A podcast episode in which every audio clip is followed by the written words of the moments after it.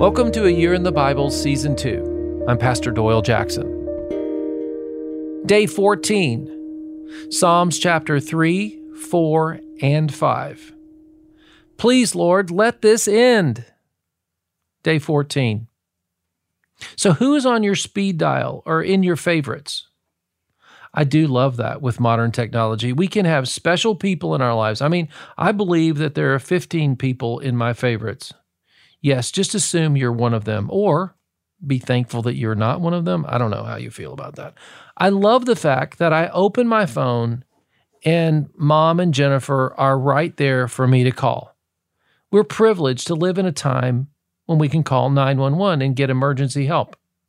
You know, I read about a call to 911.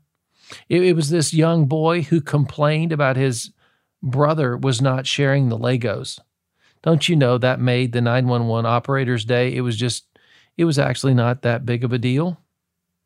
Another I heard was a guy who had put on an Under Armour Spanx like shirt, and it was so tight when he tried to get it off, he pulled his shoulder out of socket, and he needed EMTs to come. I think I would have just cut myself out with scissors and gone to the emergency room to just to avoid the embarrassment of calling 911. I don't know. It's no laughing matter, but if you're smiling right now, I understand. Psalm 3, 4, and 5 are all attributed to King David. Not that he was a king when he wrote them, but they're his. They're all in times of distress. What I want you and I to take away is God is great with our stress. He loves it when we call, just like I'm glad to help my favorites in a jam. My friend called. His son had gotten hurt on the football field at practice, and he asked me if I could go until he could arrive. He was out of town. I was not. Who is that for you when no one else is for you? Listen to Psalm 3 1 and 2. Lord, how many are my foes? How many rise up against me?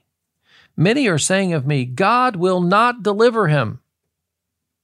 Cry out to God when you're in trouble. That's what David is saying. Memorize these Psalms because storms will come. Jesus tells us that in Matthew 7 24 and 25. He says, Build on the rock. Trust what I'm telling you. Psalm 4 is a prayer for relief in a time of drought. David knows God listens to him. Psalm 4 3 The Lord hears me when I call to him. David is confident in his prayer life and in God's faithfulness, but he doesn't stay quiet. He sings and he prays aloud. Some of us, we have confidence in God, but we, we fail to speak up. These are not unspoken prayers, but records of faith your prayers are a record of your faith and your trust in God, so speak up. In both Psalm 3 and 4, David says in his distress that God gives him sleep. You and I should ask God and expect that he will give us sleep. Finally, Psalm 5 shows David trust in God for judgment, protection, and leadership. He's faithful. Let's pray. Father, I need you today, even if everything is going well. You're my shield, my judge, and my boss. I'm in your hands. In Jesus' name I pray. Amen.